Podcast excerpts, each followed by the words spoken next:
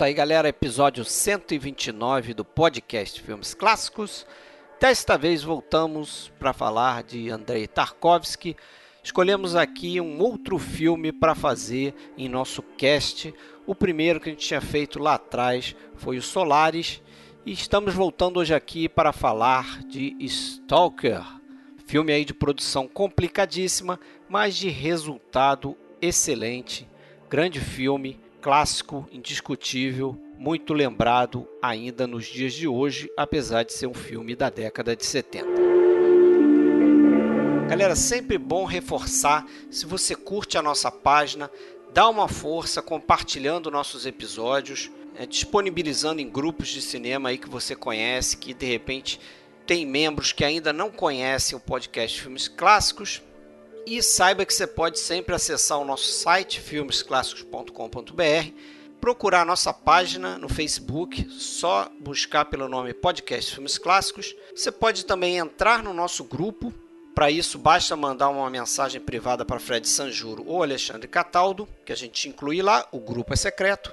E também você pode nos ouvir em diversas plataformas de podcast, entre elas o Castbox, estamos no iTunes, Estamos no Spotify e praticamente em qualquer tocador de podcast aí que você tiver, você consegue achar procurando pelo podcast Filmes Clássicos. E também temos a opção de você nos ouvir pelo YouTube, ok?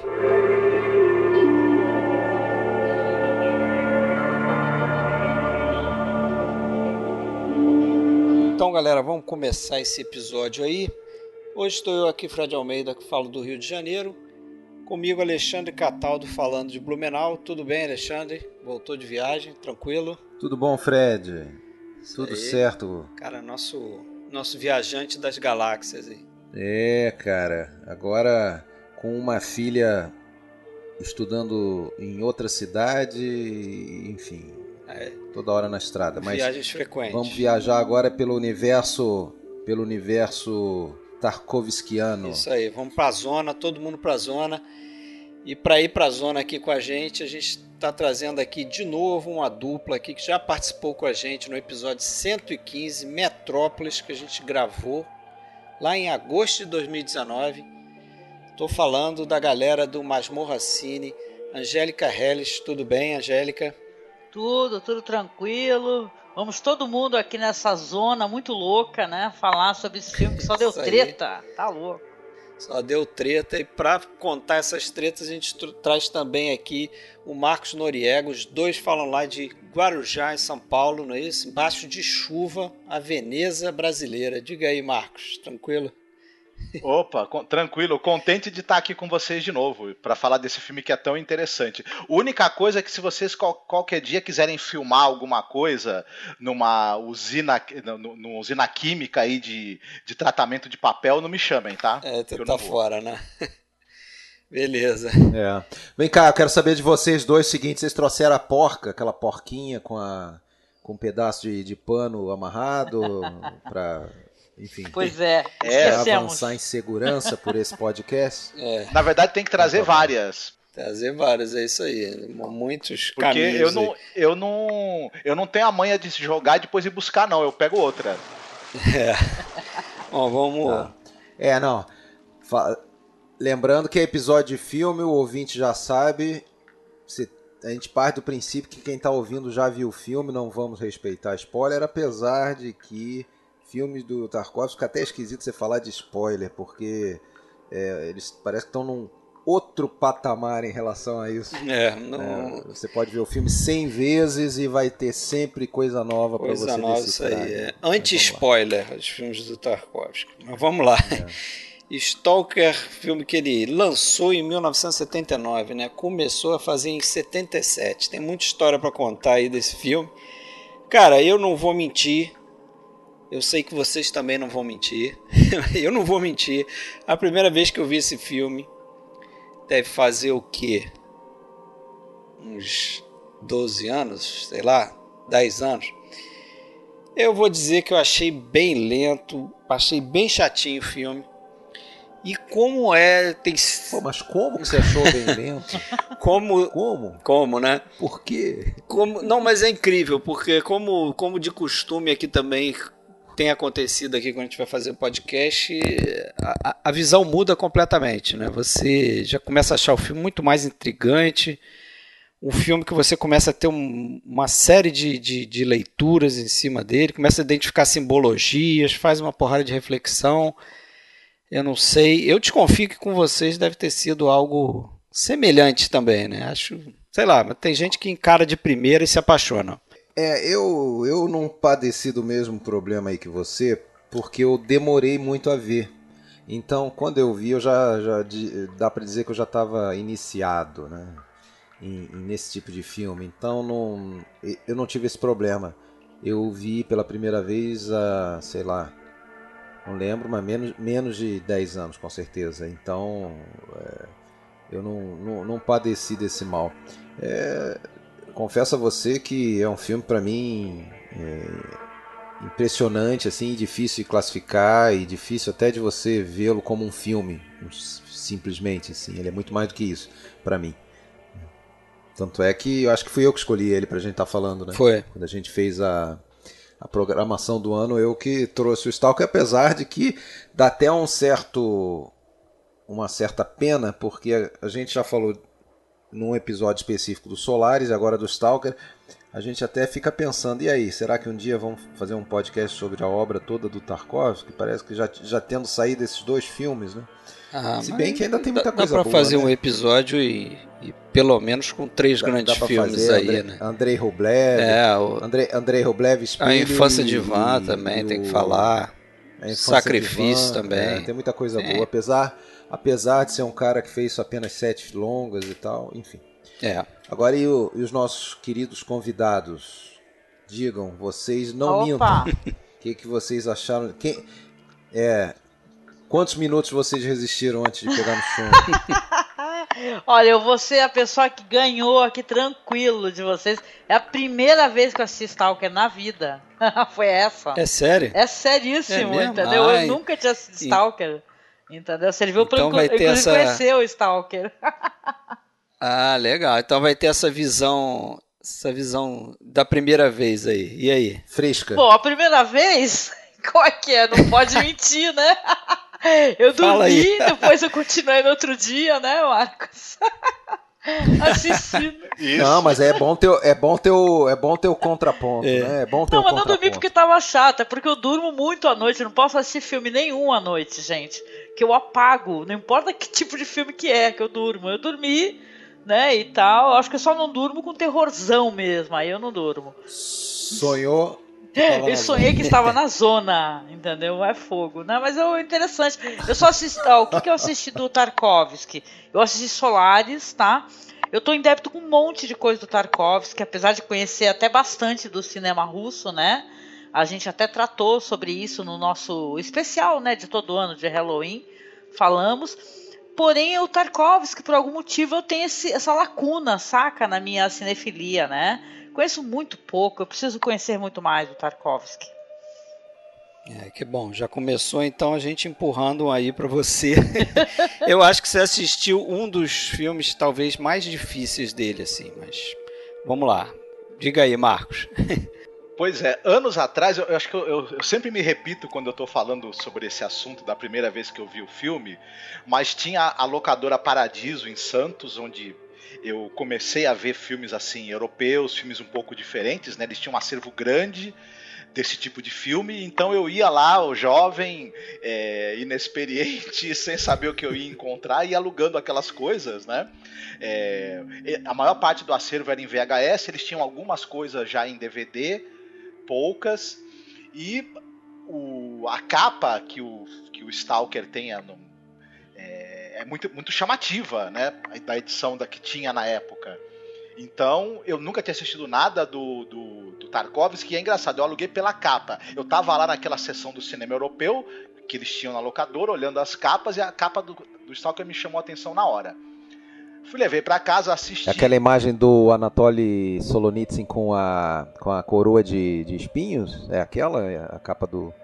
Não, na, na, na edição mais antiga, ela é uma imagem do Kaidanovski e ele tá é, da, do rosto dele visto meio de, de, de é um de desenho, baixo, né? Um assim. desenho escrito Isso. Stalker na cabeça dele, né?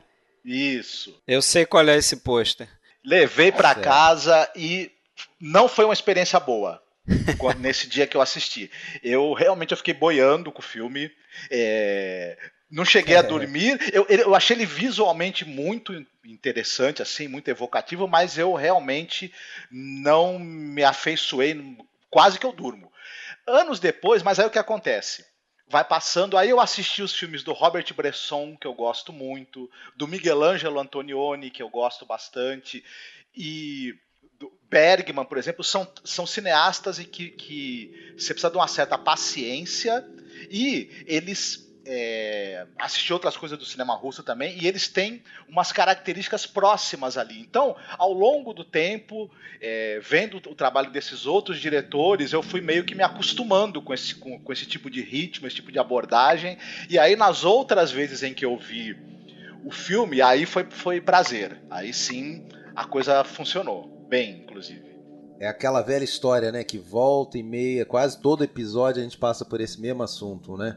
Do, da, da questão de, de forma e de conteúdo, narrativa. E a gente é muito acostumado, né? A gente é educado a ter aquela história com início, meio e fim, fechadinha e personagens que se desenvolvem ao longo da trama e, e- e assim. E esses caras todos que você citou, eles fazem uma, o, né, o plot mínimo, né, o enredo mínimo, é, aquela linha tênue, uma historinha bem simples e, e tá tudo na forma. E se a gente não consegue apreciar a forma, né, como uma arte própria, né, que é, porra, tanto Tarkovsky quanto o Bresson, inclusive um, o, Tarkovsky era fanzaço do Bresson, né?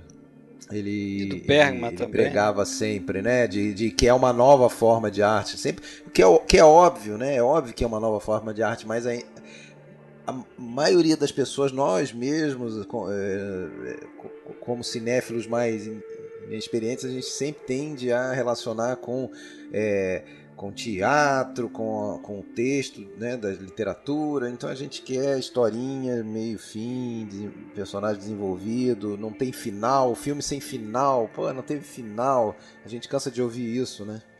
E, porra, e é como você falou, cara, é um filme, pra mim é um prazer assistir, não tô interessado na história, não tô interessado em final, não tô interessado no que, que é a zona, o que, que deixa de ser a zona, isso pouco interessa, porra. É, ah, outra coisa que eu esqueci de falar também. É, dessa vez eu tinha lido o livro antes.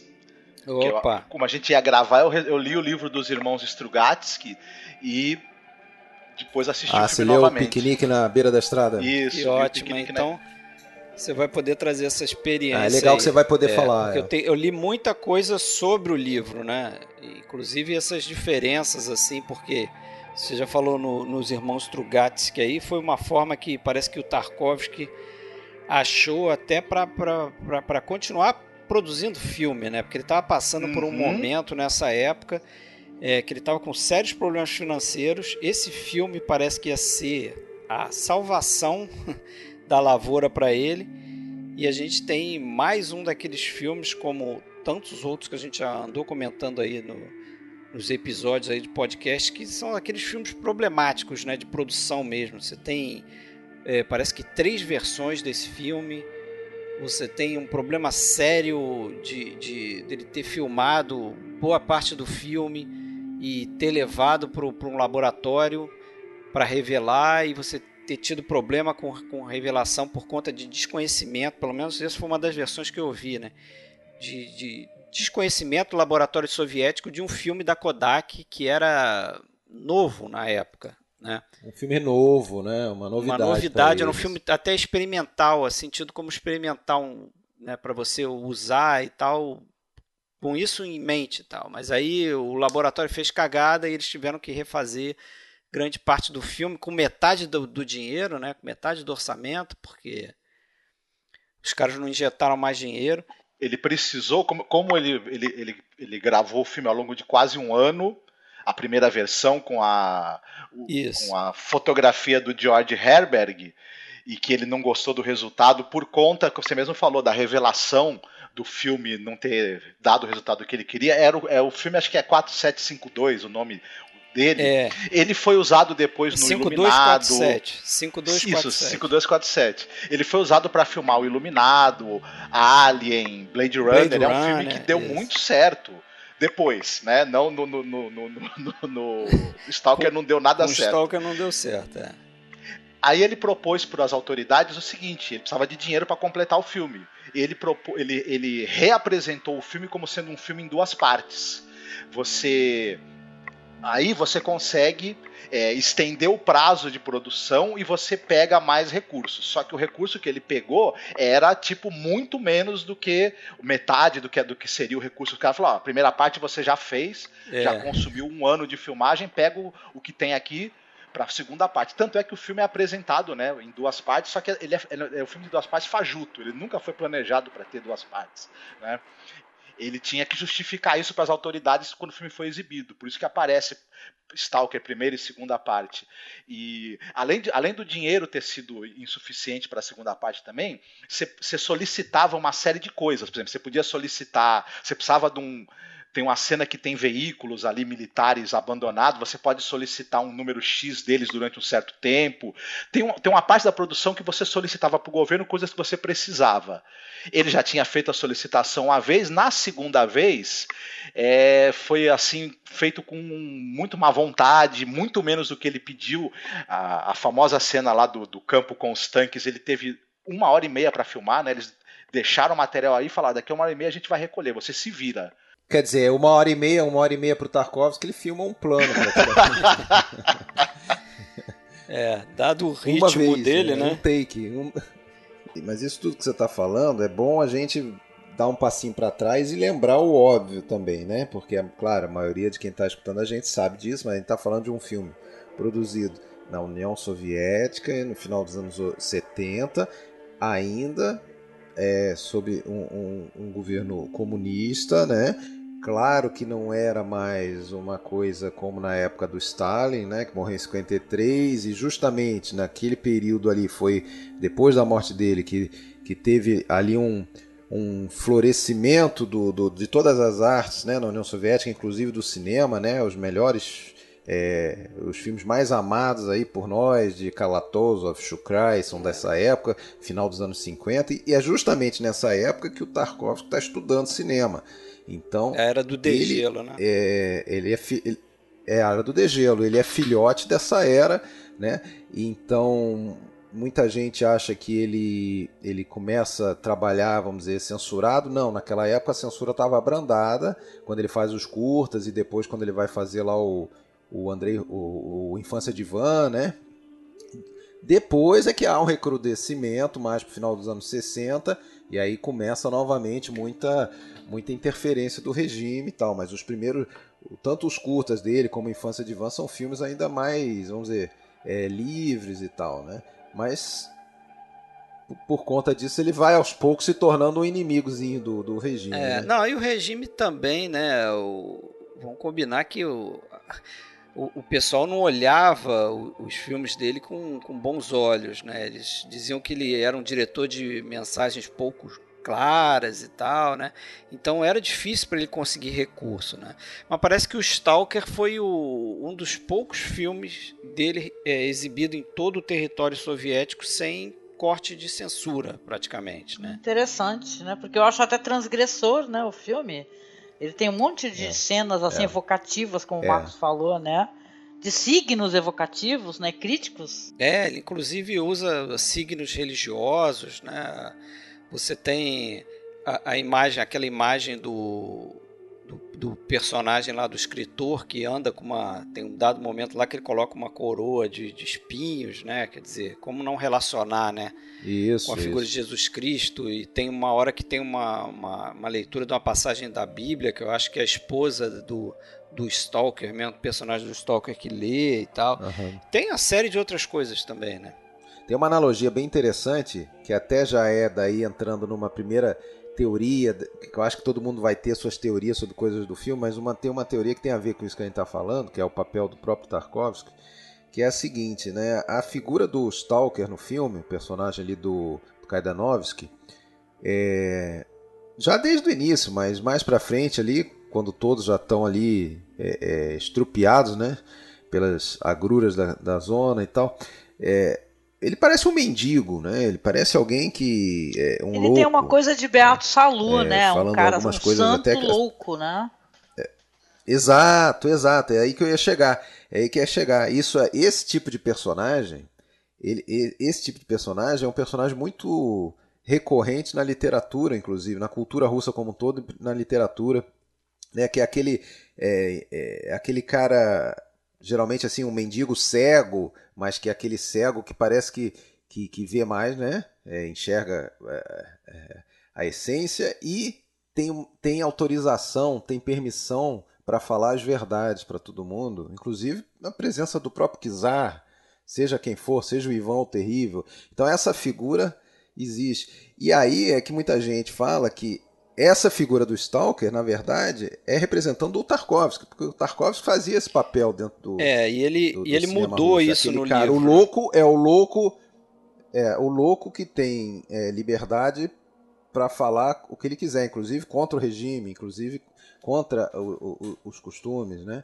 É, era o papel do, do próprio Tarkovsky representado ali no, no, no Stalker, né? Mas é, por- é por isso que ficou diferente do livro, não é isso? É, é. Parece que o livro, aí o, o Marcos pode falar melhor, mas parece que no livro, isso foi uma grande discussão de Tarkovsky e os irmãos Strugatsky, né, que são os autores do livro e os, e os roteiristas do filme, é que o Stalker no livro era um, um- um personagem que ia para a zona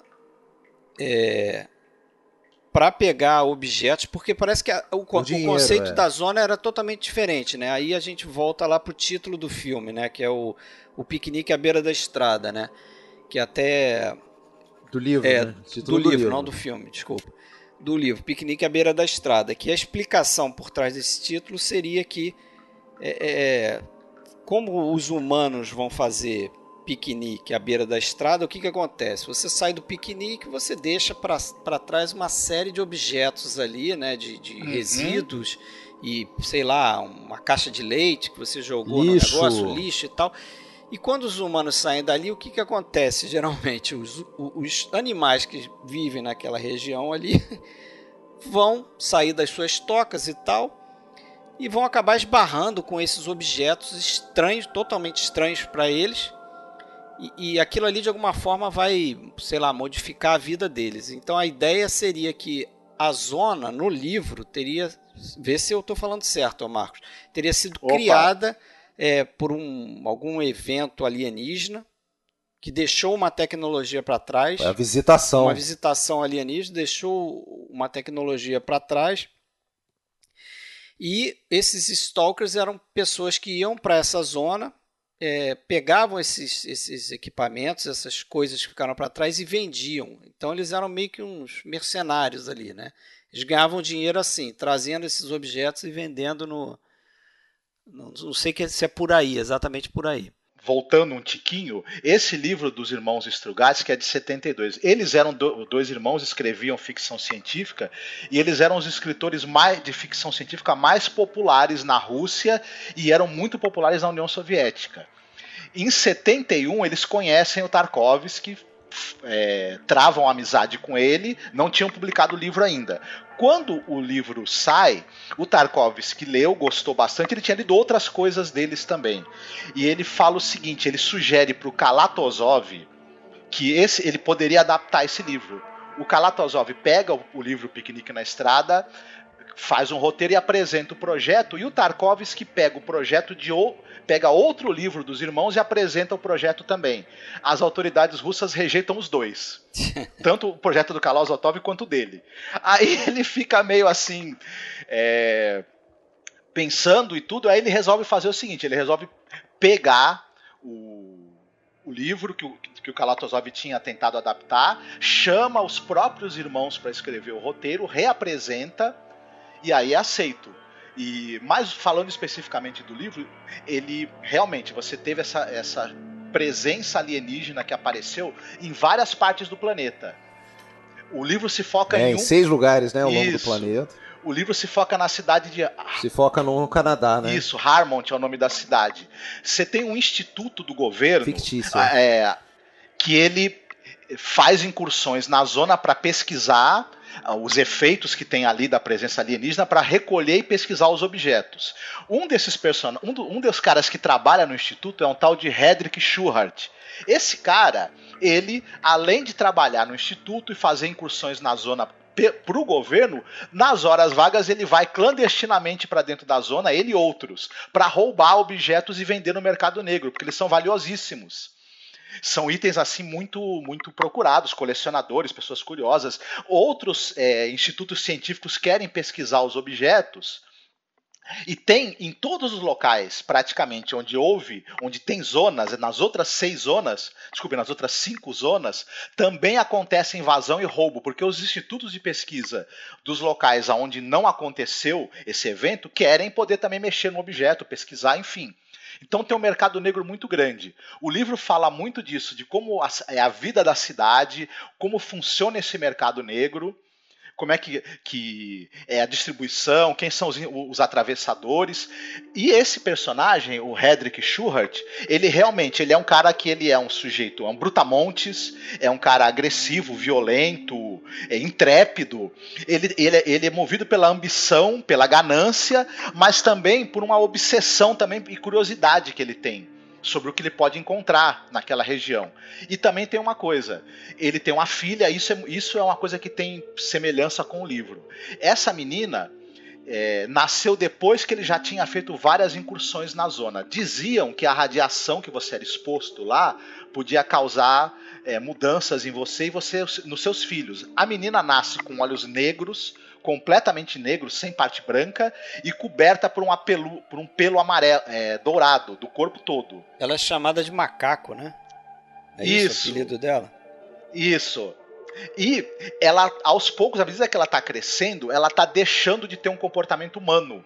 Ela tá aos poucos se, se, ela não fala mais direito, ela tem um comportamento que eles acham que é próximo, talvez, do que seria é, o comportamento dos aliens.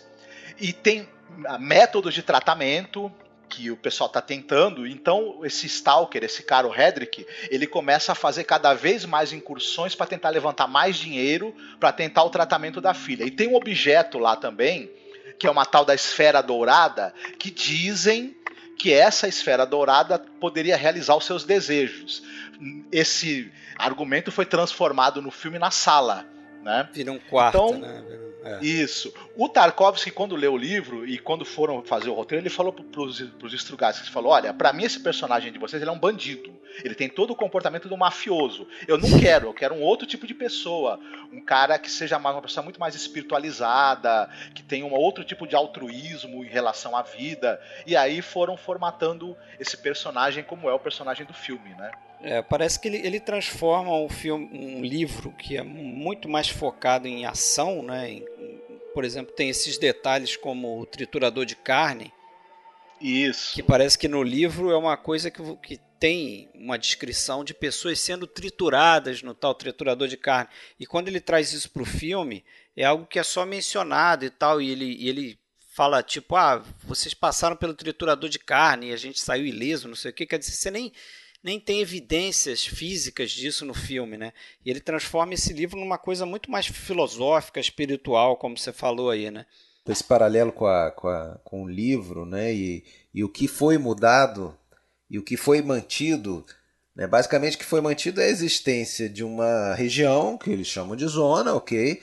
Em que aconteceu algum evento não muito conhecido, ou basicamente desconhecido, ninguém tem certeza do que aconteceu. O filme acho que diz Algumas que é um meteorito, né, que acertou a né? Terra, tem uma história dessa. No, no filme, se, é, no filme teria, poderia ser um meteorito, mas essa, é, para mim, é, para quem já ouviu o termo lá do cunhado pelo Hitchcock do MacGuffin, para mim é o MacGuffin perfeito toda essa história, porque você cria algo que motiva todo o andamento do, do roteiro, desenvolvimento do roteiro, dos personagens, o que, que eles vão fazer ou deixar de fazer, mas não tem importância pra gente saber isso.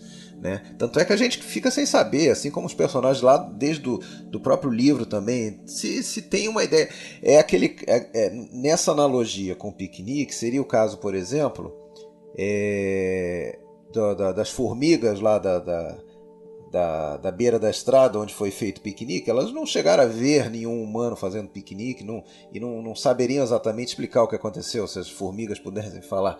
Elas veem o que? Objetos, elas veem de repente, durante o piquenique, elas estão escondidas escutando algum tipo de vibração diferente, de barulho, né? calor, temperatura, alguma coisa diferente acontecendo, mas não tem explicação. Né? E no caso do filme, bom, tem teorias, mas pode ser que não tenha nada, pode ser que não... É, o que, que é o sobrenatural? O conceito de sobrenatural ele depende de quem está falando. É, é, é sobrenatural para quem? Porque o que, que é natural? Para o ser humano, o que, que é natural para um animal? Quer dizer, então é, é é, porque é algo novo, é uma novidade, é algo diferente que as pessoas desconhecem, principalmente o desconhecido. E aí remete a muitos filmes, né? Eu lembrei, num, totalmente assim diverso, né? De, de, de, de, de enredo, de gênero, de país, mas o Deserto dos Tártaros, filme do Valério Zurlini, em que o filme inteiro se passa num quartel em que eles fazem, é, desenvolvem toda a trama a partir do medo de um iminente ataque de um inimigo que eles nunca veem, não sabem nem se existe realmente aquele inimigo e se vai ter esse ataque, quando vai ser esse ataque, mas tem um boato que vai ter aquele ataque. Então tudo que acontece é em função de, desse medo do inimigo desconhecido, né? Puta, isso funciona que é uma maravilha no cinema, cara. Você não precisa mostrar ataque nenhum, você faz um filme enxuto, barato, né? Você sugere, Aí, né? Você tem toda uma você sugere, esse é o maior, maior perigo, o maior vilão que pode ter, o vilão que você não vê, né? O vilão oculto. Ali, o porra, eles têm, eles têm medo de quê? Eles estão atrás de quê? E depois eles passam a ter medo de quê exatamente? A gente não sabe. A gente não sabe se é real, se é imaginário. A armadilha que o Stalker fala pelas armadilhas que estão, a gente acaba nunca vendo. Ele só fala, ó, ela pode estar tá aí, cuidado, não anda por aqui, anda por aqui, vai você na frente, mas fica, toma cuidado porque o que tem aqui pode matar. A gente acaba vendo efetivamente dois, do, do, dois mortos, é, dois esqueletos ali que dão a entender pra gente que realmente pessoas morreram ali no meio do caminho tentando é, chegar né, naquela tal sala. E, e mesmo a, a, sugestão que existe de que o cenário vai mudando, ela é feita com trucagens e sobreposições bem simples que, que só sugerem. E a gente fica ao longo do, do, do, filme pensando também, será que ele que isso aí não é uma espécie de folie à né? Eles embarcaram na, na, na loucura do Stalker e estão vendo o que ele quer que eles vejam? E também a gente fica meio com, com essa dúvida ao longo do, do, do, do filme, né? Da história. O filme ele depende totalmente do espectador ele comprar essa ideia, né? Porque as coisas não vão ser mostradas efetivamente, né? Ele vai falar o que pode acontecer e tal, né? Então eu acho interessante assim como ele ele, ele, ele acredita no espectador, sabe? Sem dar explicações assim, sem ser muito é, didático, né? Talvez.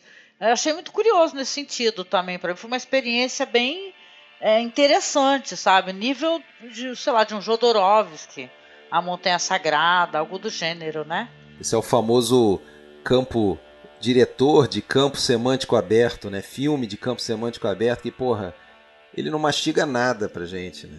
Ele dá o bife inteiro pra gente ali, ó, te vira aí com esse bife sem, sem talher. é, né?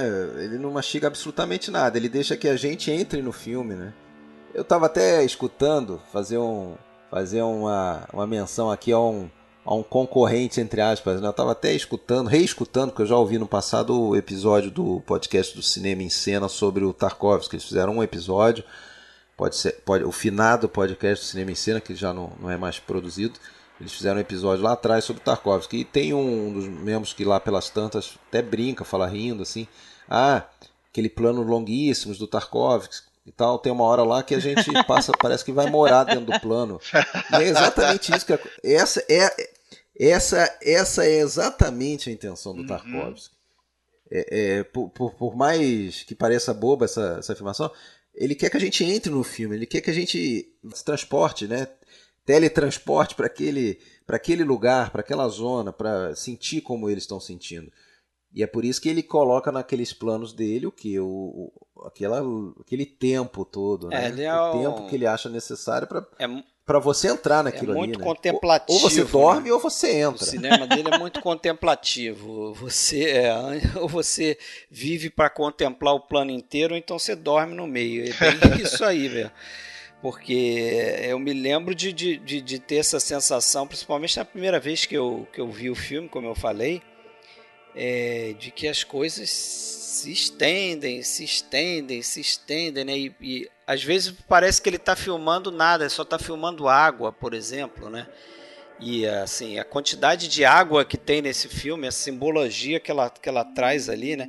Eu acho que para começar uma, uma diferença entre. que é não é nem uma diferença muito original, né? Essa de você fazer um pedaço do filme que é, é você quer separar de outro de uma cor, né? Então você apela para a fotografia ali. Então é, o mundo em que eles vivem, fora da zona, é um mundo sépia, né? Não é bem uma sépia aquilo ali, mas é, é uma sépia amarelada, né? Acho que a sépia, o termo mais rígido para sépia é avermelhado mesmo. Mas ali tem aquela coisa descolorida, né? O mundo onde eles vivem. E aí esse mundo de vez em quando invade o, o, o, mundo da zona ali, onde a zona é. Você vê que é uma coisa é, com bastante natureza, né, verde para tudo quanto é lado. Diziam até que o Tarkovsky era um chato com esse negócio do, da, da vegetação ali. Mandava pintar, né? Ele, ele mandava pintar, ele mandava arrancar quando tinha uma coisa de uma cor de um verde diferente ou de uma coisa mais amarelada. Ele queria aquele verde puro e tal. Então ele atazanava o pessoal de arte dele para manter aquilo né, é, puro, do jeito que ele, que ele visualizava. Só que ali no meio daquele verde você tem uma série de é, é, ruínas né, e, e, e, apetrechos lá que são humanos que estão invadindo aquela natureza e, e estão sendo consumidos pela natureza, como é o caso dos tanques, como o Marcos lembrou aí. Tem um plano que também ele vai filmando um monte de, de coisa que está embaixo de água, né? Tem um revólver, tem uma engrenagem, tem uma série de coisas ali que ele passa a câmera filmando. Então é muito tempo que ele leva para mostrar. E tem um calendário, né? Tem um calendário que anuncia a morte dele. Né? É uma coisa meio bizarra. É, isso é sinistro. É sinistro, porque sinistro. tem a data de morte dele no calendário, né? Ele morreu 29 de dezembro. 29 de dezembro de 86. Tá marcado nesse calendário que aparece no filme. É, então, assim, umas coisas é. estranhas, né? Mas a, a, a, a, dificuldade, voltamos naquela dificuldade, a ah, dificuldade com Tarkov, dificuldade com Stalker, que é nossa, é de todos nós. A gente revelou isso aqui, né, de alguma maneira, mas é, o cara não está fazendo encadeamento de ações. Quando você, você quando você acha que o plano é longo, é porque ou porque não aconteceu ainda nada, ou porque aconteceu já alguma coisa e, e ele segura o plano mesmo depois de concluída alguma ação. E você não entende por quê, para quê, o que mais vai acontecer. Tem que estar tá acontecendo alguma coisa na, na, naquela tela. Né? Tem que estar tá acontecendo alguma ação, ação é dos personagens. Sutil. Por exemplo, você tem aquele plano que eles estão. Eles resolvem sentar lá no, no meio do, do quarto lá. Do, na verdade, é antes do Sim. quarto ali, né? Eles não, não uhum. entram. No, antes, antes é sala é ali. antessala ali, onde uhum. tem aquela. toda aquela água no chão e aquelas lâmpadas. Tem a água e depois vai começar a chover. Aí de repente começa a chover, quer dizer, parece que ele aguardou o plano. é, esperando aquela chuva. Aí você vê, tá é. bom, tá caindo água do céu, mas o que está acontecendo? Mas essa água é, é, é, simbólica, né? Tem conversa com uma série de outras coisas que tem no filme. Sim, é, te, o, tem uma coisa sobre essa questão dos planos longos dele, porque você tinha essa é, Eisenstein, a coisa da montagem, né, da escola soviética, e que você recortava as imagens, você tinha um, muitos cortes e você pegava uma sequência de imagens que faziam sentido, elas tinham contavam uma determinada coisa que estava acontecendo. Você inseria imagens às vezes que não tinham relação direta com aquilo e juntando duas, três imagens, às vezes sem relação direta uma com a outra, você criava um novo significado. Isso. Era uma montagem meio dialética. Às vezes um choque entre uma imagem e outra Isso. até, né? É- ou seja, o tempo da, da narrativa É. era um tempo totalmente intelectual que você tinha que, que remontá-lo a partir de- dessa coisa da relação entre uma imagem e outra, entre um frame e outro. O Tarkovsky vivia criticando o Eisenstein e essa maneira de pensar, e ele, e ele dizia: não, é, quer dizer que eu- eu- a imagem só tem significado se eu contrapor imagens diferentes para criar um novo significado. A imagem é a imagem em si, o plano e o, e o frame em si não tem significado se não for combinado com o outro. Não. É. Eu- ele era um cara que era muito apaixonado também pela iconografia da arte né, bizantina, da, da, da, da- arte da, da- ligada ao catolicismo ortodoxo.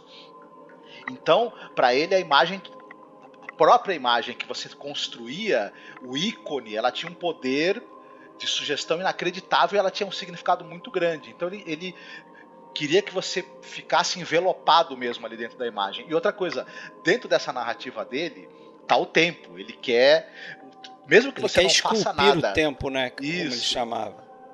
se você não fizer nada, o tempo continua passando, ele não para.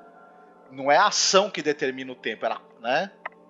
É, são, são os planos temporais e, e tem uma relação muito forte do. Eu tive um privilégio imenso agora esses dias ao me preparar para esse filme, que foi descobrir uma, uma amiga cinéfila que. uma pessoa que trabalhou com cinema e que é apaixonadíssima por esse filme e pelo Tarkovsky.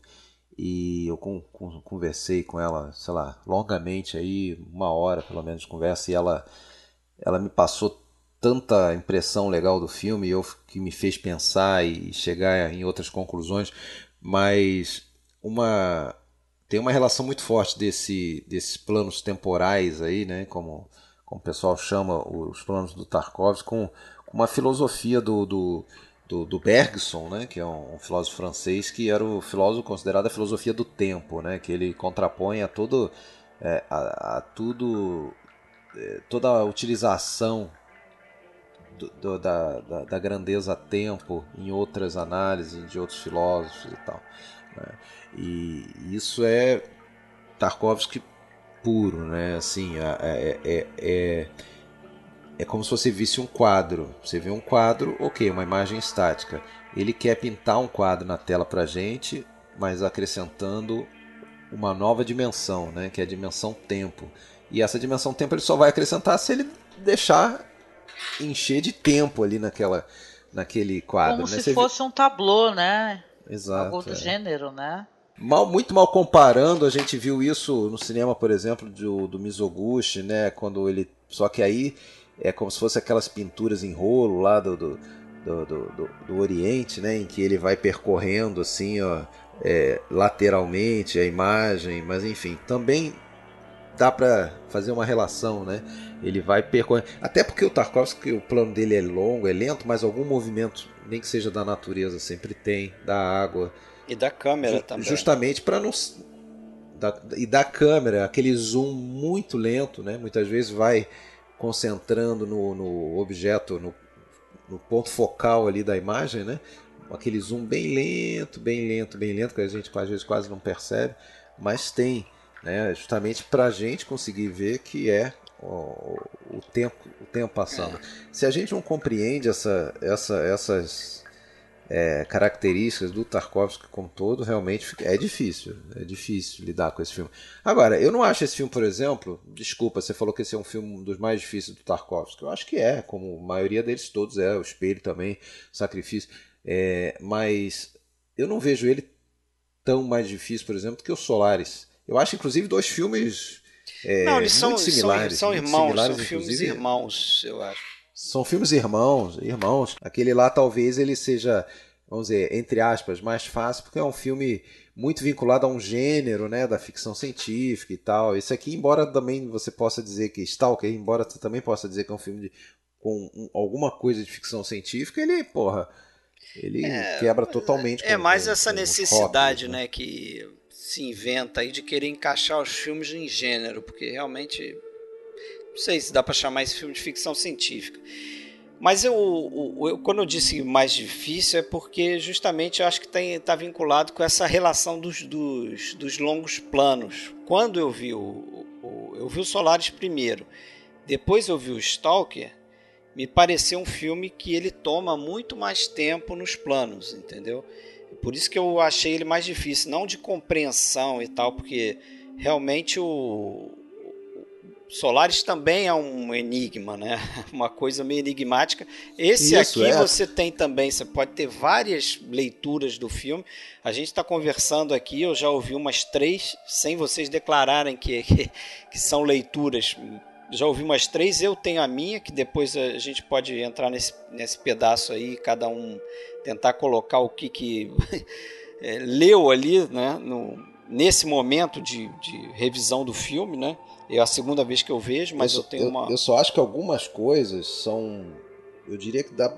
A gente pode confirmar depois, mas eu diria que são quase unânimes. Primeiro, a gente está falando de um filme que trata de crise é, espiritual dos personagens né, personagem, que é uma coisa que é uma coisa que eu, dá para dizer que é unanim, unanimidade nos seres humanos como um todo. Todos nós, quem nunca, né? Eu diria até de é, outra forma, gente... eu diria que uma coisa natural de todos os seres humanos e que para mim representa aquele quarto é a busca da felicidade. Né? Porque a, a, a busca da felicidade percebida por nós é como realização de desejo, né? Então, eu, para ser feliz, eu preciso ter meus desejos realizados. Né? Então, algumas pessoas acham que a realização de desejo material é que vai trazer felicidade, outras acham que é realização de um desejo pessoal, de ajudar outras pessoas, é isso que traz felicidade. Então, cada um tem a nossa aposta ali no que é felicidade. Né? E parece que essa ideia do quarto, ou do, da bola de ouro, né? essa coisa, esfera de ouro que você falou do livro para mim seria essa coisa de, ó, tem um lugar onde você pode ir, lá você vai ter até um, um diálogo do, do personagem do escritor no final que ele fala assim, não no final, mas antes de sair da zona ali, quase no final do filme, ele fala pro Stalker algo do tipo, ah, como você, é, como você sabe que as pessoas que entraram nesse quarto tiveram seus desejos realizados, elas saíram felizes, né? Elas estão mais felizes depois que entraram no quarto e tal? É, eu para começar eu acho que esse filme ele é muito é um filme muito atual, é, é muito moderno. É o tipo de filme que não vai envelhecer para mim nunca, porque quando a gente fala de crise espiritual a gente fala de qualquer época em qualquer lugar e talvez talvez cada vez mais, talvez cada vez mais moderno, porque a gente vive um tempo em que a imagem é tudo que as pessoas estão preocupadas com os selfies, né, com a imagem e cada vez menos com a essência. Né? As pessoas não gostam do silêncio, as pessoas não gostam de ficar sozinhas, de conversar consigo mesmo, de olhar para dentro de si, para se conhecer. Né? Então, é, isso para mim, já vou logo despejando as minhas teorias, isso para mim está na essência dessa história do quarto e por que, que ao final da, da, de tudo aquilo eles, não, eles têm medo e não entram no quarto. Né? Porque eles têm medo do que eles vão encontrar é, como sendo a essência deles. Né? As pessoas às vezes preferem passar a vida fingindo que são outras coisas, né? O, o, a gente, pô, todo mundo sabe disso, a gente é, é natural do ser humano, a gente usa máscaras sociais, né? Inúmeras, uma para lidar com o chefe, outra para lidar com a namorada, outra para lidar com os filhos, outra para lidar com os amigos, a gente está sempre usando máscaras sociais e, né, e isso vira um, uma necessidade, um vício e, tem, e é, é, muito difícil a gente se despir de todas essas máscaras. Né? Se por um, por um lado eles querem se livrar dessa, dessa artificialidade da vida normal, essa artificialidade da vida sépia, né? e, e por isso que ganha cores quando eles vão para lá, porque eles vão numa jornada legal, né? Uma jornada em busca de si mesmo, mas essa a verdade final pode ser muito feia, né? Eu não quero ver, vou, vou correr disso, né? Então essa pô, é uma grande teoria. Aí né? eu entro numa, numa, pergunta assim, porque qual, qual é o qual é o, o real objetivo do, daqueles dois, pelo menos, personagens ali, o escritor e o e o. Qual é o nome do outro? Bom, oficialmente. O, o, professor. O outro é o cientista. Não, o professor, né? Professor ou cientista. Isso. O, pelo que eu li, oficialmente. Até eu, eu não lembro se isso fica muito claro no filme, mas pelo que eu entendi, o professor barra cientista, ele, ele quer ganhar um prêmio, ele quer ganhar um Nobel com base no que ele vai relatar sobre a zona. Ele está indo lá para conhecer o que aconteceu lá, para saber, para poder é, escrever uma, uma, uma, tese, escrever uma, é, né, uma, uma, descoberta e com isso ganhar um prêmio. Mas ele entra lá então, com uma bomba. Ele tem um objetivo. e com o papo de que vai explodir e, é, aquele tá... negócio lá, porque pessoas mal intencionadas podem ir naquele local e. Isso. Né? É, mas é porque no fundo ele quer descobrir o que, que é aquilo lá, coletar o que ele precisa e dar fim para que ninguém mais, é, entendeu? Ninguém mais tenha essa é, possibilidade, né? E, e, o, e o outro, que é o, o professor. O escritor. O escritor. Desculpa, o escritor. O escritor é aquela velha coisa, né? O artista, o escritor sem inspiração em busca de uma inspiração para né, para reerguer a sua carreira. Seria o próprio Tarkovsky também, né? De repente todos ali têm um pouco de Tarkovsky, né? De repente ele queria também o prêmio, né? Eu, eu acho que o, o escritor, ele estava à beira do suicídio. E ele foi até lá buscando algo que o convencesse ou, ou iluminasse para que ele não terminasse no suicídio. Tanto é que tem um momento em que o Stalker, quando ele descobre que ele está com uma arma, que ele está com uma pistola, fala para ele: "Você, em quem você pretende atirar aqui?" É nele mesmo possivelmente. Ele chegou num beco sem saída de criativo e de, e de propósito da vida. Então, já que eu vou me matar, antes deixa eu dar uma olhada nessa sala para ver se tem alguma coisa ali que dê algum propósito um pouco diferente o cientista, talvez, ele tá com a bomba, porque é meio assim, eu pesquiso o universo. Ele tem uma série de regras que eu estou tentando, enquanto cientista, descobrir, manipular. E quando esse universo ele resolve não se é, não me obedecer mais. As leis da física têm lugares onde elas não obedecem o que eu já sei e ele está se rebelando contra mim, porque os desejos das pessoas não se realizam por mágica no mundo real, mas lá se realizam. É, acontecem fenômenos que você não consegue, por nenhum instrumento que o ser humano tenha, medir, catalogar e dominar. Então, se, qual é o propósito de haver um cientista que onde o universo não responde mais às, às, medições e catalogações dele. O jeito é destruir esse universo para ver se um novo propósito surge. E Pior, é, para fechar essa história, tem uma sala que eu falo para você, você entra lá que o seu desejo vai ser realizado. Só que não é que você pedir em voz alta que a sociedade vai ouvir, é o mais íntimo que tem em você e que você não sabe o que é, como vocês mesmos já vai, falaram. Vai te expor, pra... né? Não tem nada mais intimidante do que é, isso. ele conta a historinha, é, a historinha do porco espinho lá, o apelido do do antecessor lá, era por espinho, sei lá, do, do outro antecessor dele lá, o, o mentor dele, o Stalker mentor dele, é, do, do Stalker do filme, é, ele conta aquela historinha do cara lá que, que entrou lá e pediu é, para o irmão ser é, ressuscitado. E na verdade ele voltou para casa e estava milionário.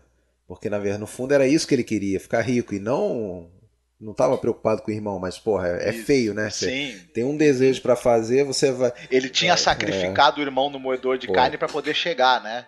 Então. É. Você vai chegar lá no coisa vai pedir, ah, eu quero a saúde da minha família toda. Aí tu vai chegar lá em casa, tá cheio de mulher. No...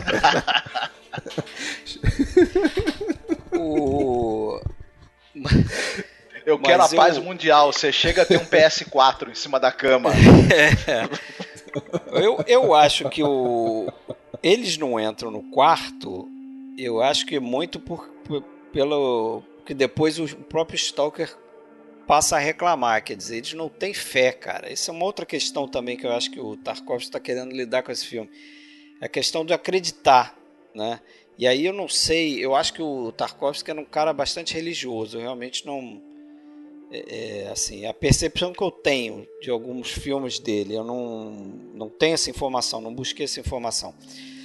Mas parece que a preocupação final do, do Stalker é, é, essa. Quando ele deita na cama lá no final do filme, quando ele é sai da zona, ele fala lá, pô, mas eu, eu, eu, eu não consigo levar pessoas que tenham fé, que acreditem que aquilo ali vai acontecer. Né? E aí eu entro numas viagens aqui de tentar interpretar o que, que é a última sequência do filme. Você tem o personagem da filha dele, que é mais mencionada do que mostrada até o final do filme, né? Você tem um plano no início onde ela está dormindo, os três estão dormindo, o Stalker, a esposa e a filha na mesma cama. E você tem um plano ali, é, um desses planos que o Tarkovsky coloca para a gente contemplar, que se você prestar atenção, você vai ver que tem uma um par de muletas encostado na parede. Aí eu, eu Sim, me. ela é paraplégica. Ela é paraplégica, mas primeiro ele dá esse plano aí que tem um par de muletas. Você olha aquelas muletas, você pensa, quem é o que usa essas muletas? Né? Aí você vê que o Stalker levanta da cama, depois é a esposa dele, você acha que. Ah, tá, então deve ser a, a filha. Aí depois eles entram nesse diálogo. Muito provavelmente por conta da radiação do evento lá e tal. Muito provavelmente é, é uma das vítimas. É uma eles falam da... isso, né? Mas, mas também a, a mulher dele deixa entender até no final do filme isso fica mais claro, quando ela tem aquele diálogo que ela quebra a quarta parede, parece que ela está falando pra gente, né? Olha, eu escolhi ficar com o Stalker mesmo sabendo que os filhos dele têm problemas, são defeituosos, é, são amaldiçoados quase, não sei o termo que ela usa lá.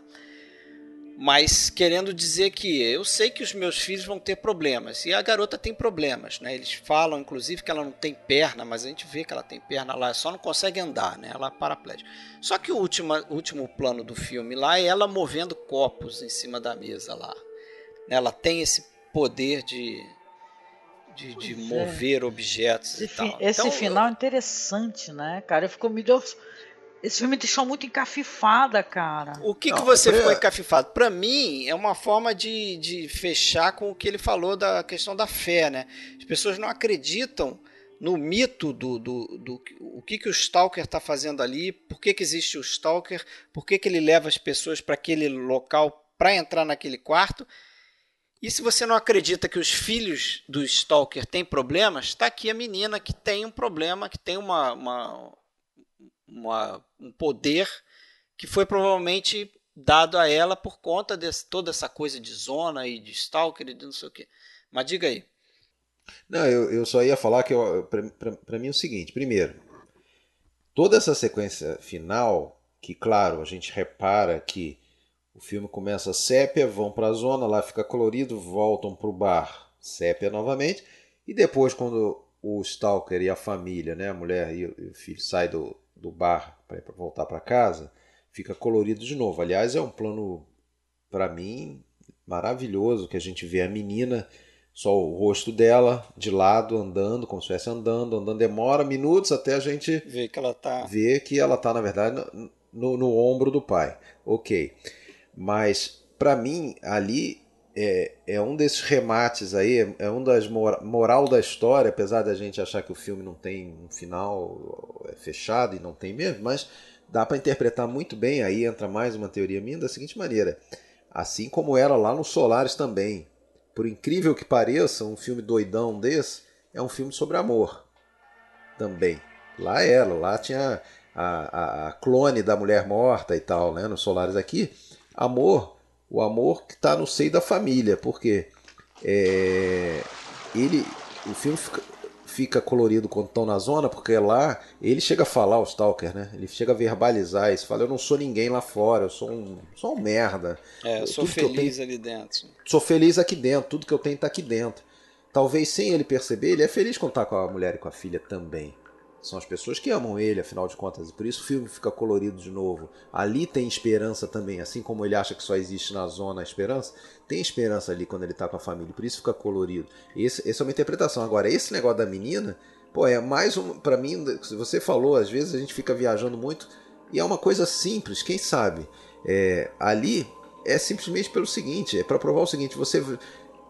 Tem gente que vai nessa jornada lá dentro da zona, correndo risco de vida em, em busca de, de alguma coisa, e essa menina ela já tem isso com ela, ela não precisou disso, ou seja, quem, quem tem já tem e quem não tem não adianta, você, você não vai é, você não vai encontrar verdades ou, ou, ou poderes é, que, vo, que você não, não foi escolhido para ter. Eu só queria só comentar que eu, eu tô achando maravilhoso escutar vocês, né? Porque esse é um filme que eu, sinceramente, eu estou digerindo, né? Esse filme, né? Até agora, né? Até agora eu estou digerindo, né? Eu vi, eu vi nele assim muitas questões. Agora me diga o seguinte, Opa. Angélica, só deixa eu só te interromper. Falar. Deixa eu só te interromper. Quando você falou isso, eu tô, eu tô digerindo esse filme. Eu vi o filme muitos anos atrás, revi agora, estou redigerindo também esse filme dias depois de rever. Né? É, é isso que eu te pergunto. Porra, isso é ou não é sinal de que a gente está diante de um puta ah, de um filme. com certeza. Quando a gente fica dias depois digerindo, interessado em ouvir teorias e repensando, e dá vontade de rever. A gente fica escutando o que o outro está falando aqui, dá vontade de ir lá rever o filme. É, rever com uma, uma outra vez. perspectiva, é. né? Pensando no que é, o Fred falou, você falou, o Marcos está falando, né? Eu vi no filme muito, muitas questões é, de, de tendência assim de desejo de liberdade, né? Pela questão da Guerra Fria, dessa burocracia, né, é, socialista, né? Então, até esse negócio da perseguição deles, momentos que eles estão lá na naqueles locais cercados, né, que eles estão indo ainda em direção à, à zona, né? Parece assim que a zona é a liberdade, né? E o Tarkovsky também sofreu muito com essa questão na, no, na Rússia, né, e tal, burocracia, perseguição. Eu vi muito disso, né, na, nessa na coisa da liberdade, até o fato de ter um artista, né, que é o escritor, ter o professor, né, que também a, a, a arte, né, e a educação sofrem, né, quando não tem a liberdade. Então, eu estou achando interessante, é por isso que eu não estou falando muita coisa, porque na verdade eu quero ouvir, né, o que, que os outros têm a dizer. E olha que eu, não, eu nem acabei ainda, tem uma outra teoria mais viajante aí, mas fala aí, Marcos. Já aproveitando, eu vou dar meu pitaco também sobre, sobre esse final, né? Mas é um pitaco meio rápido. É mais uma provocação pra, que eu vou fazer para vocês, na verdade. É. O filme é um filme sobre a fé e a crise da fé. Possivelmente, né? Claro. É uma, é uma... Ele termina com um milagre. Nada mais né, propício para um filme sobre isso terminar com um milagre ele é, é, um mundo onde milagres, não só a menina, mas a própria existência da zona, milagres acontecem a céu aberto. E ainda assim, no mundo onde, onde milagres acontecem a céu aberto, para as pessoas ver, verem, se quiserem, afeta numa profunda crise. Né? É. Isso é algo para se pensar bastante. Então, você falou com poucas palavras o que eu tentei expressar. com muitas, porque no, no fundo era isso que eu queria dizer. Quer dizer, aquele milagre final, a menina movendo copos, é a prova de que aquilo tudo existe, entre aspas, né? dentro do, do contexto do filme. E as pessoas não acreditam. Né? Não, as pessoas não têm fé naquele quarto, mas ele tem alguma coisa de milagroso ali. Agora, a reflexão viajante que eu fiz é, é, foi em cima da viagem até a zona né, e todo aquele caminho que eles percorrem ali. É, a ideia que eu tive é que aquilo parece que, que eles estão entrando ali na, no cérebro de alguma entidade. Por que, que eu falo isso? É, primeiro porque tem os diálogos assim é, é que os, até o Stalker coloca como ah, o caminho para se chegar no quarto ele não é sempre direto, né? ele é indireto, você tem que percorrer outros caminhos, é, você tem que saber chegar ali, tem armadilhas no meio do caminho, não sei o que. Isso me parece algo um pouco como a mente funciona, né? A, a mente não é muitas vezes direta, é você para chegar num pensamento, você formar num pensamento, é um meio que um labirinto, muitas vezes você vai para lá, vai para cá, faz relações, né, junta um monte de coisa para você formar uma, uma ideia final. E aí várias outras coisas começam a aparecer quando você começa a ter essa, essa ideia, né? Por exemplo, o, tem um outro diálogo que o Stalker fala que aquele espaço ali, a zona, ela reage de acordo com os pensamentos e intenções dos seres humanos que estão dentro dela. É como se fosse uma entidade que está ali, um pouco como é o Solaris, né? Na verdade, o inverso do que é o Solaris. Porque o Solaris ele emite, ele, ele captura o pensamento das pessoas e, e cria aqueles clones lá, né? Figuras para acompanharem as pessoas com base no que elas estão pensando. Aqui é um pouco diferente. Ele, ele, ele captura o, os pensamentos e ele modifica aquilo ali, cria aquelas armadilhas e tal. E quando eles chegam naquele. Talvez seja um dos planos mais famosos ali, né? principalmente em termos de direção de arte, onde eles estão naquela naquela antessala lá que parece que é uma série de ondulações ali. Hum, parecem Pô, nuvens, Aquilo ali né? me lembrou. Tão bonito. me- É, é co- como se Ah, fosse sim, parece um, um monte silo, de areia. cereais. Aquilo ali me lembrou direto do, do cérebro, né? Nosso cérebro. Com todas aquelas ondulações, aquelas, aquela massa, né? Aquela inter- inter- interconexões, né? Cerebrais, né? É, aqueles caminhos ali, né? Então, me lembrou muito ali. O, o Sérgio ia gostar dessas teorias. Você tá o subindo pela coluna, cere... pela Ah, coluna sim, cervical que tem aquele túnel para você chegar no cérebro, né? É, Córtex. e- e água pra caramba, É. né? Água, o Boa, corpo boa. cheio de água. Muita assim. água, né? Corpo humano é água, né? é. Se você tem uma coisa 70% de água interessante, ao longo da, da, da projeção, tem, tem uns momentos em que eles estão ali na zona, né? E o personagem do Stalker, você percebe que, o, que ele. A, a imagem volta a ficar em tom sépia. Sim, tem até quando chega o cachorro, ele tá em tom sépia. O cachorro, o cachorro aparece E o primeiro cachorro, na mente e dele. o cachorro. Depois Putz, eu ia perguntar isso, E o cara. cachorro? E o cachorro, pelo amor de cachorro. Deus, gente. Nós temos que falar do cachorro.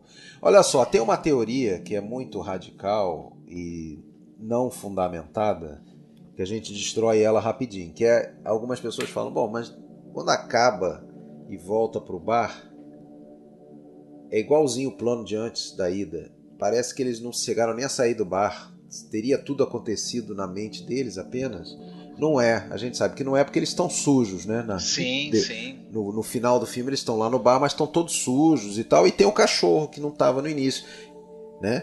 E não é que atrás do- da criança tem sempre o cachorro, a figura oculta, não. É, é o, é o seguinte: é, o cachorro, não sei se vocês reparam, mas ao longo ali da, do- do- da zona, os três, em algum determinado momento, vão para o chão, ficam jogados mesmo. Eles ficam eles se equivalem ao cachorro, eles, eles ficam como um animal irracional, não tem diferença. Né? Eles ficam em pé de igualdade com o cachorro. né? E aí entra numa coisa é, que, que eu acho que é dito é, no filme também, né? que, que e, e- e tem a ver com esse lance da fé e tal, que muitas vezes você tem que ser puro como os animais ou puro como as crianças, né? Para conseguir é, é, encontrar as verdades. Né?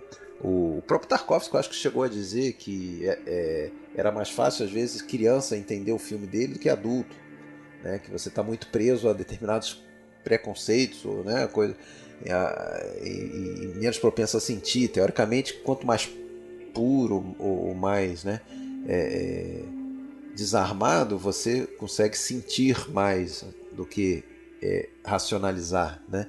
Então, o animal irracional naturalmente não racionaliza, né? Então é uma relação ali que talvez eles tivessem que se rebaixar ao nível de um irracional para conseguir entrar no quarto, para conseguir, né?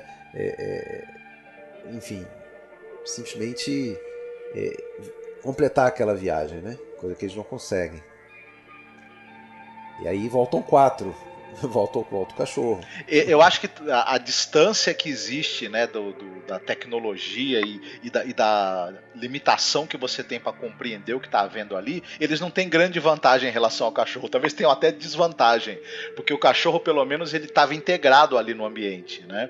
A gente percebe que ele que ele estava ali de boa. Né? Não estava procurando nada exatamente.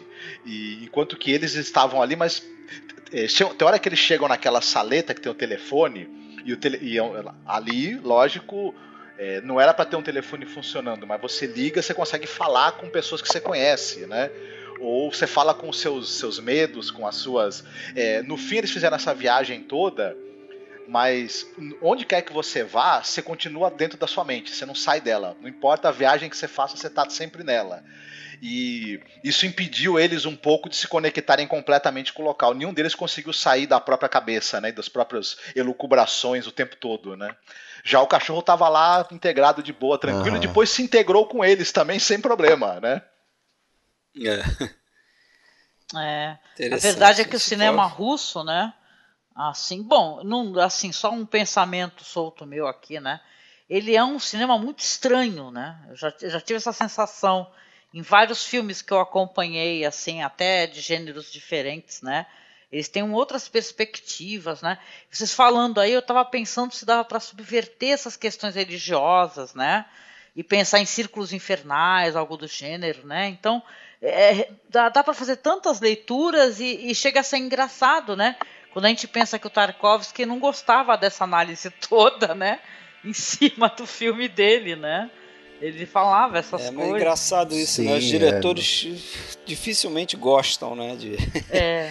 Eles acham muito mais é, que tem que... a mesma coisa, é, né? Você tem que experimentar o filme, né? A coisa não, não tem que ser racionalizada, né? Talvez, sei lá, a gente tente é racionalizar quando, É que tudo quando o filme é nosso, quando o cara faz o filme, ele vira o filme da gente. Fazer o quê, é, né? Pois é. E a gente vai ter a nossa é. interpretação, né? E vai ser desafiado a interpretar, né? É. Tem um trecho do livro dele, do Esculpindo do Tempo, em que ele está é, lendo cartas que críticos e também a pessoas que assistiram ao filme dele, pessoas comuns.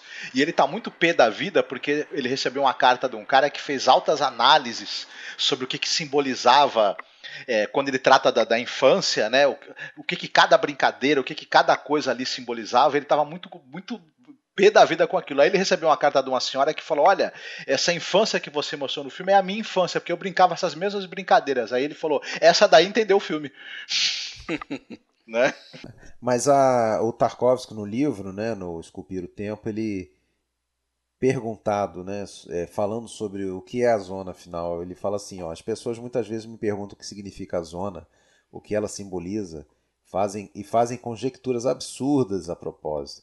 Esse tipo de pergunta me deixa desesperado e enfurecido. A zona não simboliza nada, nada mais do que qualquer outra coisa em meus filmes. A zona é uma zona. é a vida, é a vida e ao longo é a vida.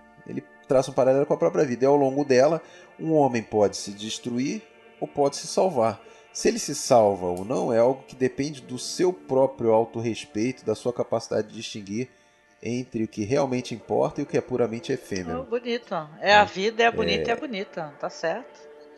Outra coisa. É, cara, e, e, e, estudando, estudando, e lendo, e revendo o filme, e vendo documentário, e pensando, e conversando com a amiga, não sei o que, é, é, começa, pra mim pelo menos, começa a pular na mente outros filmes com ideias assim, que aí é, é que nem, pô, eu também às vezes faço isso, falo assim, pô, isso aí, essa pessoa aqui parece com aquela aí, todo mundo olha e fala, não tem nada a ver, mas tá, mas tem um tracinho ali que me lembrou. Então é a mesma coisa, é, o filme não tem nada a ver um com o outro, mas me, tem um tracinho que me lembra. Me lembrou, por exemplo, Guerra ao Terror. O que, que tem a ver com Guerra ao Terror? Né? Guerra ao Terror a gente tem aquele personagem do principal lá, do desarmador de bombas, que está correndo risco é, diariamente lá no Iraque. É, e depois de muito tempo ele consegue é, a licença, vai volta para casa e ele não consegue, mas é né, recorrente esse tema em filmes de guerra e tudo mais, o cara não consegue se readaptar na vida normal, né? É, você, você, você alivia, ah, cara, ok, pô, o cara se salvou, voltou para casa, mas ele fica um tempo lá, depois pede para voltar para o front, para desarmar a bomba de novo, quer dizer, aí você sabe que ele vai morrer, né? Você sabe que esse cara vai acabar morrendo, né? Mas o cara não consegue. É, é, o Stalker aquele ali. A felicidade do cara tá lá, na, tá lá no, no, no perigo. Né? É, e aliás, outra coisa, que é uma coisa básica que a gente não falou, outra teoria básica que a gente não falou é o seguinte: você está numa vida confortável atrás das máscaras sociais, é uma coisa. Você é, tira essas máscaras e naturalmente começa a correr riscos, é jogado aos leões, né? que é quando eles entram na zona, uma região de perigo, desconhecido, inóspito e tal. Pô, quando a gente está numa situação de alto risco, de risco extremo, a, a, as frescuras caem, né? A gente, o avião que está caindo, né? No avião que está caindo, pô, você não vai ficar preocupado em pentear o cabelo, em, em, em ser é, polido com ninguém. Olha que vai ter gente que vai, vai tirar selfie. Com verdadeiro caindo o avião. Você vai, você vai se encontrar, você vai se encontrar com a tua essência naquele momento, né? Naqueles poucos instantes você se encontra com a tua essência, né? No momento do desespero. Isso é muito comum quando a pessoa está com uma doença grave tudo mais, né? Ela deixa de lado aquela. Ela fala as verdades que ela guardou a vida inteira. Então é, é, é um pouco disso também. A zona propicia isso, né? Uma, diante de uma coisa que deve ser gigantesca, muito maior do que eu, né? Que é o, ah, uma invasão alienígena, um meteorito que também de certa forma é, é, a mesma coisa que uma invasão alienígena, né? Um evento que, que, que faz eu lembrar de como eu não sou nada, né? De como eu sou pequeno, de como, né? É, então, quando a gente te, é colocado no devido lugar, a gente deixa de lado essas besteiras que a gente queria na é, nossa você vida. Você falando aí, eu me lembrei de outro filme também recente.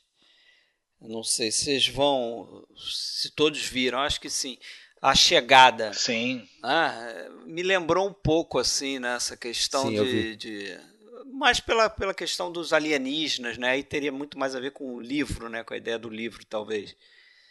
Mas esse contato e essa, né? esse contato com com o alienígena, com ali tem muita questão de linguagem, né? Uma coisa uma mistura também com a questão de tempo, modificação de tempo e tal, linhas temporais. É verdade. Mas é um filme que me lembrou também. Eu vou, eu vou ser acusado agora por você, Fred. O Fred vai me zoar, vai dizer que eu estou muito felinizado ultimamente. A gente reviu todo o Fellini, tudo, todos os filmes do Fellini, não sei o quê.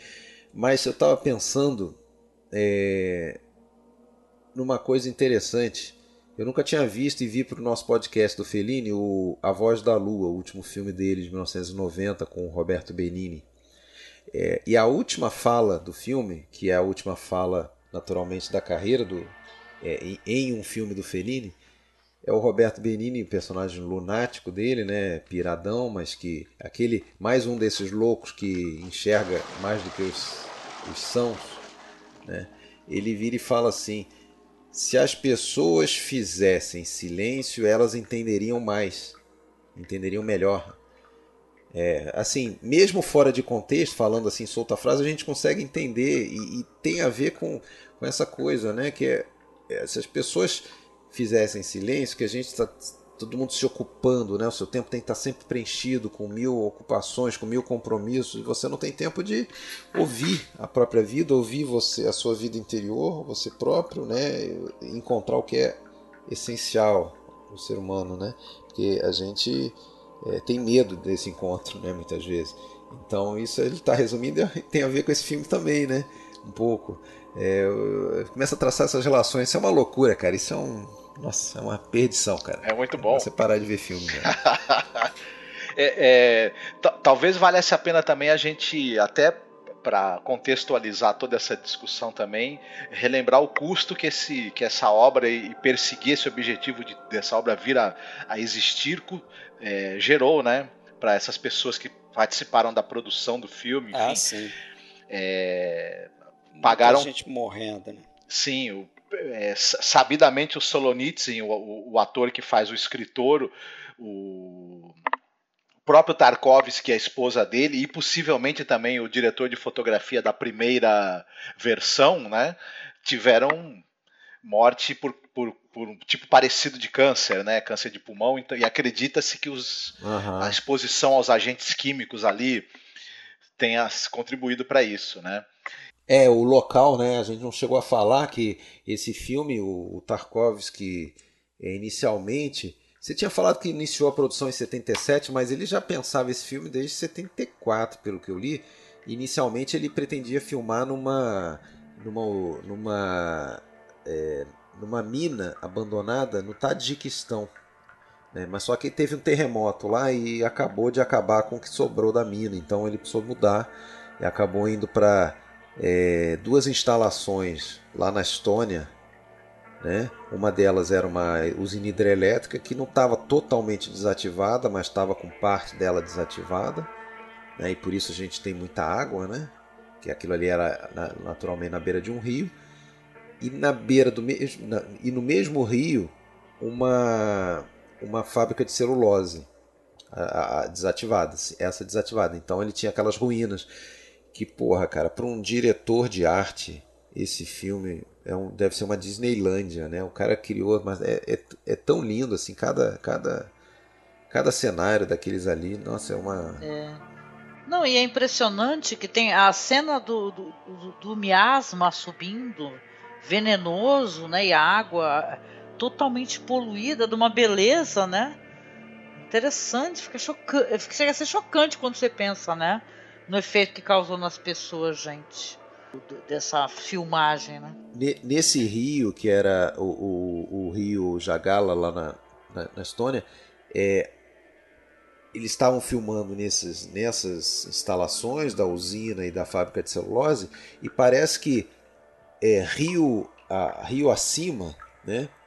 Rio acima tinha uma usina nuclear que jogava dejeto. Ou, tinha, então vinha água radioativa, descia pelo rio radiação nessa, água, que pode ser a explicação. Apesar de que também tem uma outra teoria de que o de que foi é, envenenado né, é, com radiação é, propositalmente o Tarkovsky, né, por ser justamente esse, esse artista contestador que, que, é, que não era tão bem quisto por alguém lá dentro do regime. Pô, e conhecendo a história até recentíssima aí da, da União Soviética, eu já, já depois, inclusive como Rússia, com seu Putin e tudo mais, é, mandando realmente né, eliminar é, opositores, eliminar pessoas, botando botando bloquinho de urânio lá no travesseiro do cara, não sei se é urânio, qual era o, o agente lá radioativo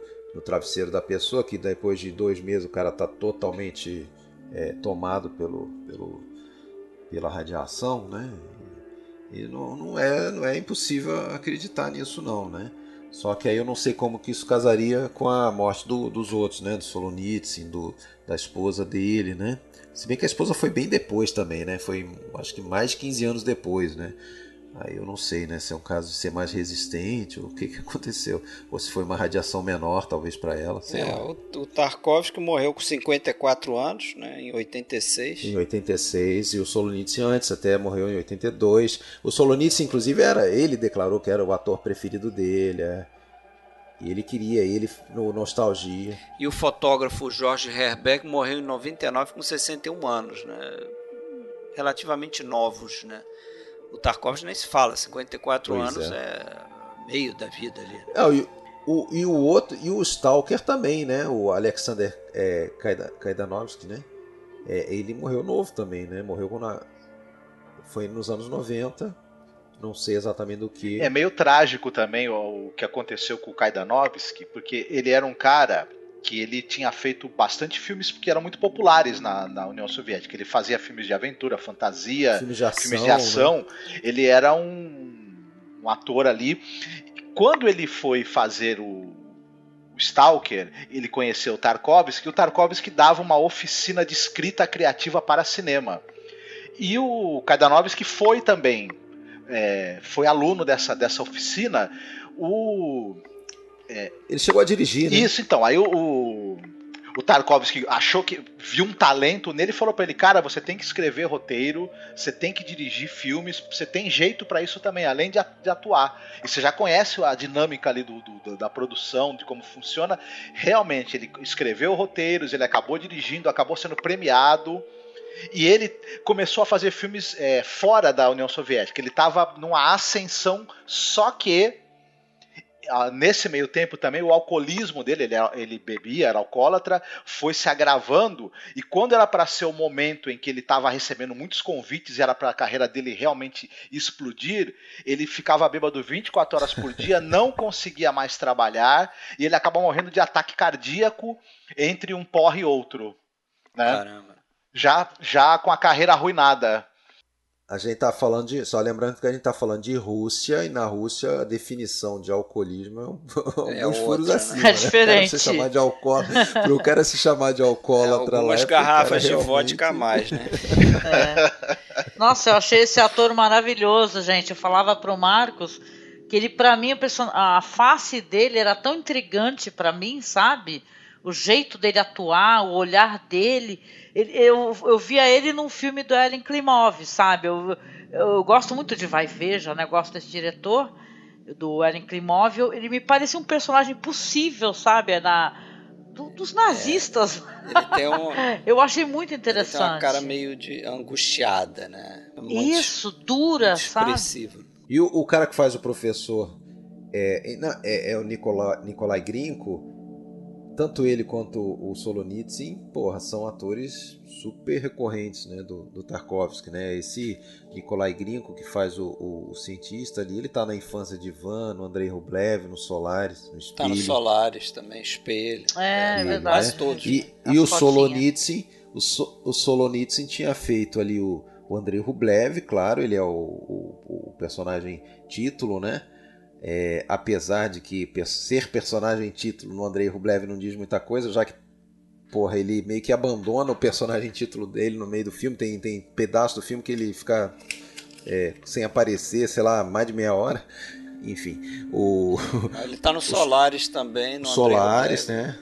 É, o Solaris, ele é o aquele, como é que fala? É o nome daquele personagem, é um nome estranho, eu esqueci agora. O espelho. Dr. Sartorius. Sartorius, isso. E ele queria o, o Tarkovsky, ele já planejava os outros dois filmes dele que ele fez fora, inclusive, né? Porque o Stalker foi o último dele na União Soviética, daí ele vai filmar a Nostalgia na Itália e o Sacrifício na Suécia, e ele queria o Solonitsyn nesses filmes, acabou falecendo antes, né? Falecendo em 82. né? E por isso, naturalmente, teve que ter outros atores aí né? nesse filme, né? Mas o, nesses filmes, né? Mas o é interessante que aí o, o Kaidanovsky não, o Kaidanovsky só faz esse, né? Com, com, com o Tarkovsky, né? Que é o Stalker, ele, ele- é o único filme dele com, com o Tarkovsky. Foi uma, uma descoberta, mas que Não, engraçado assim que o Tarkovsky ele tinha uma relação é, difícil com o pai dele, né, que era um poeta, né, e depois o filho dele também teve uma relação meio complicada com ele, né, umas coisas se perpetuam de alguma maneira, né, também teve uma separação, É, né. ele até faz uma homenagem aí pro pai, né? Que ele bota um poema. Que é um poema que, que ele. Acho que a Isso. moça. A, a, Arsene é, a esposa, né? Acho que lê um poema, ou é ele. Quem é que lê um poema? Tem aquele poema lá que fala que. Ah, não sei o que não é o bastante, não sei o que não é o bastante. É, é o Deve Stalker mais. que lê o poema. Que lê o poema, né? É um poema do pai do Tarkovsky, né? do Arsene, Arsene Tarkovsky. Homenagem dele Agora, tem um outro cara que, que, que a gente tem que sempre comentar, né? E a gente certamente falou dele quando fez o Solaris também, que é o compositor Eduardo Artemiev, né? Porra, eu, eu acho um trabalho fantástico e único, assim, né? O próprio Artemiev fala isso, né? Que é o tipo de trabalho que só existiu ali, naqueles filmes com o Tarkovsky. Depois disso, nenhum outro diretor para quem ele trabalhou, é, nem de longe, é, pensou em pedir trabalhos, trilhas sonoras desse padrão, né? Uma, é, uma, uma, uma- uma visão do compositor como sendo não um cara que vai é, criar músicas para dar sustentação para trama ou para determinados personagens, né? Mas a música é muito mais um, um guarda de trânsito ali dos ruídos, né? Um cara que vai organizar os ruídos no filme, né? E meio que inserir uma melodia que vai se confundir com os ruídos, é uma coisa assim Sim. de outro planeta. É, assim. é muito doido E- isso. E, e quando é para colocar música, e quando é para colocar música, ele vai buscar lá da música clássica, né? Vai buscar lá, no caso do Beethoven, da, do Bolero de É, Ravel termina com e Ó de outros- Alegria, né? Ah, no final, se eu não, não me engano. Ó de Alegria que toca no sim, final? sim. É, é, é da, Ah. da nona, é, o, É- da nona de É uma Beethoven, mistura exato. que você tem o som do trem e depois, é, ao longo do filme mesmo, né? Você tem o trecho do bolero de Ravel. ruído que vai virando uma música, e né? depois você, você tem um, um- um som eletrônico que depois puxa de novo o trem, depois vira o, o, o hino Alegria, enfim, é, como você tinha mesmo descrito, né? É, é muito curioso. E às vezes o som do objeto ou da, ou da coisa aparece sem, sem que ela esteja, né? Ele começa com um som diegético, mas ele vira outra coisa depois, vira um som evocativo de algo que não está mais em cena. É um negócio assim que ta- também dá para você ter muitas interpretações aí sobre isso. É. Só, só, só lembrei de mais um detalhe. Aí é sobre, o, sobre a história em si, que a gente passou batido e também não vai fazer diferença, assim, porque a gente não, não consegue concluir nada né, sobre a zona. Mas a zona é uma, a, o elemento li, de linearidade do tempo e tal, ele está suspenso ali, né? Isso fica claro naquele momento em que o professor fica para trás, né? Fica para trás e depois eles encontram ele e já estava lá na frente, né? É, é, como assim? Ele tinha ficado para trás e agora está na nossa frente? Tipo, não é um caminho circular. É, então, como que isso aconteceu? É, eles não dão muita atenção para isso e a gente acaba esquecendo do assunto, né? Mas isso é um, eles estão numa outra dimensão ali. Você né? tem o, o tempo e espaço. Que, é, que é né? incompreensível né? para nós. E, e, os elementos que tem uma hora que você tem brasa saindo da água, ou a água né, em contato com a brasa e as duas ali. É muito curioso isso, no mínimo, né? É, túnel seco, túnel, túnel cheio de água, né? É, a, a, realidade, sei lá, ela tá totalmente distorcida, né? Tá tudo alterado, né? E tá, o tempo tá alterado, né? Os elementos. Muito interessante. Olha, eu tenho muito que pensar, viu? Não sei nem o que dizer. porque eu tenho muito que pensar. Já estamos para encerrar, né, Fred? Vamos. Eu então vou fazer a pergunta final. Pergunta final a lá, Raul Gil. Você iria para o quarto? Aí é para cada um responder com a sua consciência. Olha, não sei, eles falam que você tem que ser infeliz, né? Os infelizes estão bem na, na zona, né? Então acho que uma parte de muita gente talvez fosse. Né? É, a minha pergunta seria mais branda, seria vocês reveriam o filme? Eu já tô com vontade de rever. O Marcos eu sei que já viu umas é, quatro vezes aí. Vou rever ainda no, no futuro próximo. É isso aí. Tô com vontade de rever Agora também. e a Angélica, reveria Olha, o filme? Claro, nossa, assim, eu gosto, eu gosto muito de me sentir desafiada. E eu me, me senti profundamente desafiada assistindo esse filme. Eu quero é, digeri-lo, eu quero assisti-lo com outros olhos e tal. É, daqui a algum tempo, é, é como um bom livro, entendeu? É. Você passa certo tempo, você quer ler de novo. Olha que informação legal que eu lembrei agora também. Que o, o, o Tarkovsky ele chegou a pensar, planejar uma sequência do Stalker. Né? Isso é sério. Ia ter o, o mesmo personagem do Stalker, mas com outro, não ia ter o professor e o escritor, iam ser outros, é, e, e, que era uma, vamos dizer, uma, uma versão piorada ali do Stalker, talvez, não sei se mais próxima do livro, sei lá, é, acho que não, mas em que ele, ele, ele tipo sequestrava pessoas e levava à força essas pessoas para a zona. Essa era o mote do, do filme que ele chegou a imaginar fazer. Botar né? a fé. Já é botando aí discussões dentro. sobre discussões sobre é, discussões até sobre a questão de fascismo, de você impor coisas aos outros e tal. Ah. Né? Mas esse filme não, não saiu do papel, não. um dia Hollywood faz aí pra gente. Mas é isso aí, então, é. galera. Vamos finalizar aí. Hollywood faz, Hollywood faz com 5 segundos por plano. É, vai ser isso? super cortado aí, vai ser. 5 segundos não, porque o 5 já é filme, é demais. No Transformers, por exemplo, tem cortes a partir de, de 40 frames. Se você contar que é 24 frames por segundo, não deu 2 segundos aí. Que bom que eu não vi, Caramba. então não verei, porque isso aí não, não dá, pra mim não dá. Não vi, não verei. não vi, não gostei, não verei. tá bom.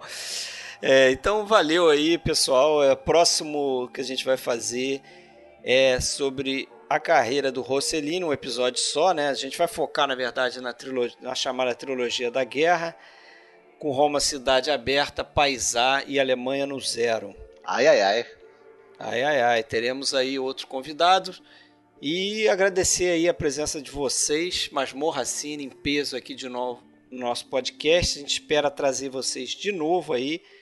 Então, valeu, Marcos, valeu, Angélica. Poxa, eu, a gente que agradece, eu adorei poder ouvir mais do que, né, falar, ouvir vocês conversando sobre o filme e assistirei novamente, com toda certeza, com novas perspectivas. E agradeço o convite, que vocês são muito gentis, né? E convido você, ouvinte, né? A gente gosta muito desse cinema cabeçudo também, lá no nosso blog. apareçam lá, tá? É masmorracine.com.br. A gente vai falar também da outra zona, só que seria a zona do crepúsculo, logo mais. Ah, sim, essa daí eu Além frequento. da imaginação. Essa daí eu frequento. Já frequentei algumas Sim. vezes também, né? Estive Exatamente. participando lá com vocês. Legal, muito bom aquele podcast. né? Legal. Aquela série de episódios de podcast que vocês fazem. Valeu, Marcos. Ah, eu agradeço muito o convite. Fiquei muito contente com essa conversa que a gente teve, viu? Muito mesmo. Eu também. O papo foi ótimo. Valeu, Alexandre. O negócio fluiu aqui. Valeu, Fred. Foi fácil chegar na zona, hein? Foi fácil, Isso foi aí. fácil. Valeu. Abraço então, Fred. Até a próxima. Abraço.